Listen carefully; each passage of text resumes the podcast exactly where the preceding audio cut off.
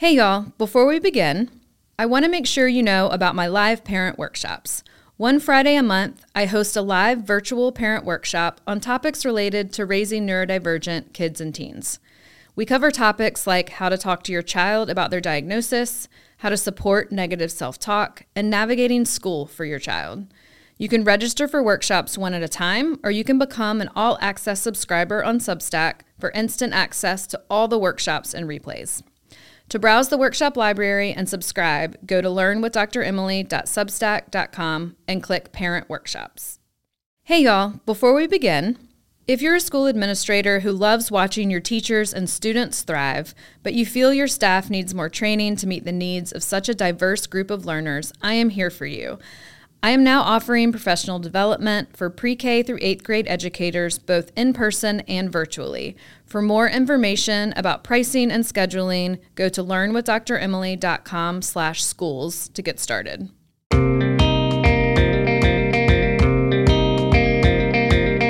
Welcome to Learn with Dr. Emily, the podcast, where parents and teachers come together for neurodivergent youth. I'm your host, Dr. Emily King, child psychologist and former school psychologist, and I am on a mission to help everyone understand that nurturing neurodivergent children isn't about changing them, but about changing us. Each week, I share my thoughts on topics related to child development, mental health, parenting, education, and parent teacher collaboration. You can read more on my Substack at learnwithdremily.substack.com or listen here. So let's get started with today's topic. Hey y'all, welcome back to the Q&A podcast. So every now and then I take questions that I get through social media and through my Substack chats and I turn them into conversations that we can start here. Um, I want to talk directly to you and hopefully add some advice to the mix, but also add some questions and have you continue thinking about additional things that would be helpful to think about when we're raising and teaching neurodivergent kids and teens. So, if you are curious about how to submit a question, the best way is if you become a paid subscriber on Substack, you will have access to the chats feature. And every Friday, you can ask me questions there, and I respond personally.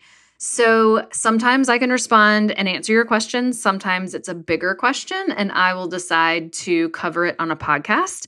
Either way, um, I would love to hear what's on your mind when you are teaching and parenting all of our awesome neurodivergent kids. So, today we are going to dive into three hot topics that I often hear about. The first is middle school homework. So, a few weeks ago, I featured on the blog how I feel about homework and how I feel like our young children in elementary school should be playing and connecting with family. And closer to fourth and fifth grade is usually around the time it happens. As you know, I don't like to talk about ages or grades. I like to talk about when kids are developmentally ready for things. But when your child starts to get a little bit more independent, with their schoolwork, a little bit more aware of listening to what the teacher's asking them to learn and wanting to practice it later. These are all things that will evolve out of executive functioning skills and not necessarily academic skills. So keep that in mind when you are watching your child grow and learn and become more responsible for their own learning. Middle school is its own beast. And the reason I say this is even before we introduced Chromebooks to all of our lives, even before the pandemic, when online learning became such a thing, middle school is a time of development where children are not yet teens and they're not quite kids anymore either. And that's why we have their own word. They're tweens, right? But there is some variability on the low end of this around 9 or 10 and the high end of this around 13, 14, where kids can still act younger or kids can be ready for stuff in fifth grade. And we have to really know our kid and we really have to know the executive functioning skills of our kid. This is why I always come back to homework not being about your mastery of reading, writing, and math. It's you really, really comes down to independence with executive functioning. So, a common question I get is how would I advise middle school parents who are having a hard time getting their child started with homework. And so, if you're having a hard time getting your child started, we need to first start asking questions about structure and routine. So, is your child even remembering that they need to do homework? Are they coming home and they're spent from the day and they've left it all on the field in the classroom and they're done? If that's the case and we're starting with a tired child, we need to think about how we can structure this in a way that optimizes when do they have energy? Could we ask teachers to give us work for over the weekend and we have a routine of Saturday morning for homework? Is there a time that is later in the week and not Wednesday or Thursday evening, where no one is firing on all cylinders, and we especially are more overly irritated in the evening. So think about fatigue, think about time of day, and pick times that you think your child will be most successful. Many children, even in middle school, need reduced tasks or chunked tasks and things like projects and group work begin to become a new beast in middle school. And we have to start navigating these online platforms. Now, this is an evolving situation, this is a moving target. And I don't like online platforms right with the rest of you. the reason that I don't love them is because in middle school, Teachers use them. I know that they are helpful for teachers, but the kids do not tell us where everything is. They may not even know where everything is. So the teacher may tell them something, the child may or may not remember, and then we don't know where to find it when our child doesn't know where it is.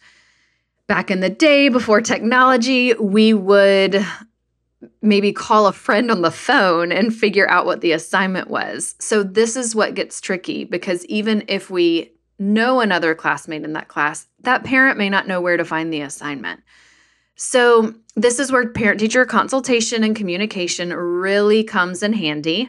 Develop a relationship with your child's teacher so that you can be your child's guide. Middle school is a time where sometimes your child may be emailing a teacher and you're coaching them on what to email the teacher to ask about. Sometimes they're not ready for that independence or even to be the one that drafts the email. So you can draft the email, but you're copying them on the email or they're sitting with you while you draft the email. So you can start teaching them hey, you don't know what to do for homework? This is how we solve that problem. So we have to think about the time of day, we have to think about the structure and the routine around our child and then we need to figure out how can we teach them to problem solve when they don't have the thing. They don't know what to do. They don't know when the test is. They don't know when the quiz is. They don't have the materials to study. The other thing i will say is that our kids often forget their materials or they forget where to find their materials and many of them get this illusion in middle school that because everything is digitized, I don't have to write it down. It's in the portal, it's in Google Classroom, it's in Canvas, wherever it is. And that might be true once they get to high school and they don't have to write it down because they know where to find it. But often in middle school, they don't know where to find their stuff. So I will often recommend, and I went through this with my oldest, and I will often recommend that we use technology to know when things are due, like all those online platforms to know when they are due, and then still teaching our child how to use a paper agenda to plan out when or how or what they're going to do to get to that due date. So it might be studying, it might be a project, it might be that they have three things due on Friday and we need to space them out. So if you can sit down with your child on Monday and look at what's due and then help them plan it out on an agenda, you are teaching them executive functioning skills. So, if you're met with resistance at homework, I hope some of these strategies have been helpful, especially at middle school where the expectations go up rapidly, yet our kids' skills are very much still fifth and sixth grade levels, even though the work has gone up. So, just think about where your kid is in terms of handling this independently. And it's okay to support them during this time. We want to be supporting them, or if we think that they can do it, stepping back and letting them fail a little bit if we think they're ready to handle that disappointment. And then trying again. If they can self correct after a failure, that means that they can do it. If they can't self correct and they get self defeating and have negative self talk, it might mean there's a skill weakness there. I want to say hi to all the teachers out there learning with me. Thank you so much for being an educator. I see you and appreciate you and how you keep showing up for our students every single day. In my work as a school psychologist, I know that it helps to have a way to stay organized when thinking about your students' needs. That's why I created two free resources for you. The regulation roster helps you notice how your students seek emotional regulation and keep track of it. And the reframing behavior worksheet helps you problem solve emotional dysregulation when it happens. For these free downloads, go to learnwithdremily.com slash roster or learnwithdremily.com slash reframing behavior to get started.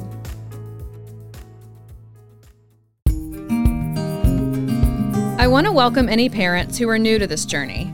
If your child has just been identified as autistic or diagnosed with ADHD, learning differences, or is twice exceptional, welcome. You are in the right place. You may also be overwhelmed by all the calls and emails you're having to make to providers as you're building your child's team. That's why I created the referral tracker, which is a free download at learnwithdremily.com/tracker. This free resource explains what each provider does and gives you a template to keep track of all your research. Just go to learnwithdremily.com slash tracker to get started. Okay, so next question has to do with dinner time. I get this question so much. I know all of you would really love for your children to sit at the table at dinner time. I know, I'm a parent too. I get it. This is one of the biggest ones, probably along with making your bed, that I often will tell parents let's step back our expectations and start with okay, is my kid eating? or is my kid sleeping? And then once we get these routines down and we know our child is taking care of themselves and they're eating and sleeping, then we can work on them taking care of their space or being able to control their bodies in these spaces. And we'll get into that with the third question, which has to do with chores. But let's start with the table. So, I got this question recently. My seven year old with ADHD finds it hard to stay seated. How can I tell if they're actually not able to sit at the dinner table or if they're able to control it. And this goes back to a featured blog I had a few weeks ago that is how do I know when it's their disability and when it's not? So the bottom line here is it doesn't really matter if it's their disability or when it's not. What matters is their skill at that time of day. So it's very possible that your child can sit in their seat all day long at school and be completely out of stamina by the time they hit the dinner table, and it's very hard for them to sit. There are many kids that need flexible seating at school, and if they need flexible seating at school, they probably need to wiggle their bodies or stand while they eat at home. This is some kids can be grazers and they can eat like within a certain time frame. So you can flex how you do dinner with the ultimate goal obviously of everyone being able to sit and eat together but many families are flexible on how they do this with the goal of is my child eating? There are many children I work with who are not able to eat and have a conversation at the same time. So, for instance, if you try to converse with them, they will stop eating to spend all of their attention talking to you, and then they forget to eat, and you have to stop talking and then encourage them to eat. So, if that's happening, think about your child's ability to eat and shift to social interaction and then shift back to eating and then the the overlay on top of that is managing the nuances of manners around that. So it's a lot to ask a neurodivergent child to do. And these are all evolving skills that the first thing you want to be sure you focus on is just is my child eating and growing and thriving? And then if you're curious if your child cannot sit at the table or is able but is too tired, talk with your child's teacher about what they look like at their optimal time of day. What do they look like in the cafeteria? What do they look like when they're learning something or when they're eating snack in the classroom? If they can't sit still then, they probably are struggling developmentally to sit still in the evening because they will have less energy then. If they can sit and attend to eat at the table at school, that could mean that they're out of stamina doing that. It could also mean they just need a little bit more structure and support, or flexibility saying, this is time to eat, although you're allowed to move your body around. So we want to think about are we getting into power struggles? Are we asking our kids to talk too much and be polite? There are many kids that really can't sit and eat at the table unless they do it quietly because they struggle with adding the social load to that dynamic. So, just some things to think about when you are thinking about dinner time with your neurodivergent child. And again, it doesn't really matter if it's a part of their ADHD or not. I mean, it probably is. They're they need to move more, they're impulsive. But the are they able to control it part, there's no yes or no question to that. It really has to do with their stamina and their fatigue and if they're able to eat and talk at the same time or eat and keep their body still at the same time. All right, for our final question, I often get the question how can I get my neurodivergent kid to do chores? So, this is something I talk to lots of kids and teens about because it involves also intrinsic and extrinsic motivation. So, many of us Many of us are not intrinsically motivated to clean. It's not a fun thing to do, kind of like we're not intrinsically motivated to learn about something that's not interesting to us. But are we motivated to have a clean space? Does it feel satisfying to be able to find our things when we need to? All of these external motivators, or what I would call natural rewards. So they naturally occur when we have a clean space or we keep up with taking care of our space. They are all delayed gratification. So we have to come back to executive functioning again. So if a child is struggling to see the purpose or the relevancy of a chore, we need to step back and think about how are we modeling this as a family? So, one thing that I start with when I'm teaching kids about taking care of things and the importance and, and how it's relevant to take care of things, I try to help kids understand first what speaks to them. Do they have an interest in taking care of animals? Do they have an interest in taking care of their toys? There are certain things that they take care of, and we want to make sure first that they understand the importance of caring for things. Secondly, we start with the thing that's most obvious and right there and personal to them their own body. So if we require a child to do all the things, take care of themselves in terms of hygiene, and then take care of their own belongings and all of their space, and we're requiring them to do all of those things across the board, and you're seeing that they're not following through or not remembering a lot of things, try breaking it down to okay, you are responsible for your own body. That means you're responsible for going to the bathroom, you're responsible for eating, you're responsible for what you put on your body in terms of clothing, getting yourself ready and dressed, and feeling proud of that. You're responsible for brushing hair and brushing teeth. Once a child has mastered taking care of their own body, then you can scaffold on top of that. Okay, now we want to make sure you're taking care of your belongings. So, things in your room, things that are, it could be a space like a location, like your room or the playroom. It could also be certain topics. So, it could be your items related to school, your items related to play. There might be certain things that are their favorite that they take care of. And there may be things that they lose a lot. And so we want to have strategies like a drop spot where if there's something very important that that thing lives in that space and when it's not in that space, then we have to look for it together and return it to that space. And this is very frustrating for kids with ADHD because they often lose their things because they set them down and walk away and then they've completely disconnected from when they did that. So, we want to be as encouraging as possible, even though I know it is frustrating for your child to lose their things all the time. But part of taking care of their belongings is having structure, a drop spot for it, a place that it always goes Sometimes this means that we plug things in to charge at night. Sometimes this means we set our shoes out in the in the place where we need them right before the night before. So teaching these routines about having our things and taking care of our belongings. And then when you have a moment where a child has, you know, gotten messy with something or something has broken, you can work together because it's a family value to take care of our things. So you can work together to clean something up so that they don't feel so alone in making a mess and having to clean it up. You can say, I get it. This is too big of a job. So let's clean this up together because it's important for us to take care of our belongings. And then the third layer to this is taking care of that shared space around them. So once they've mastered taking care of their things, we can hopefully motivate them to take care of the space around them.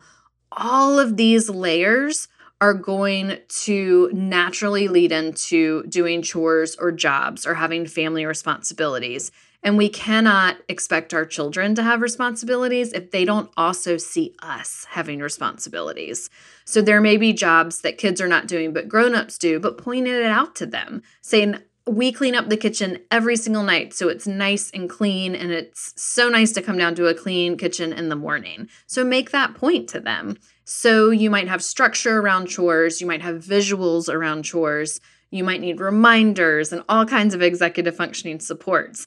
But even when all of those are in place, I've had families that say, my kid just doesn't want to do chores. And so sometimes it is a family wide systemic framework shift that needs to happen of we all help out because we share this space together. We all take care of our own bodies. We all take care of our own belongings, and then we all divide up these jobs to help our house stay healthy and organized enough for us to find things and to feel comfortable.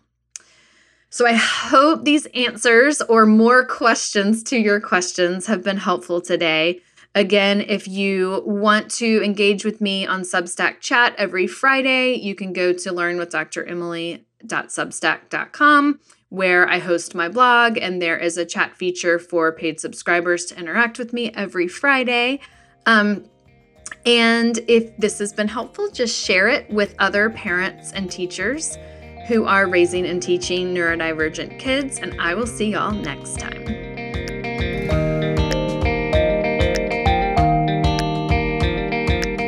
This has been Learn with Dr. Emily, the podcast. For more resources, including both parent, teacher, and school resources, visit learnwithdremily.com or read my Substack at learnwithdremily.substack.com. Also, we are publishing this podcast weekly, so make sure you're subscribed by pressing the plus, follow, or subscribe button on whatever podcast app you're using right now. This podcast is edited by Earfluence. All information discussed on this podcast is for educational purposes only. If you have immediate concerns about your child, please reach out to a mental health or medical professional. I'm Dr. Emily King, and we will keep learning together next week.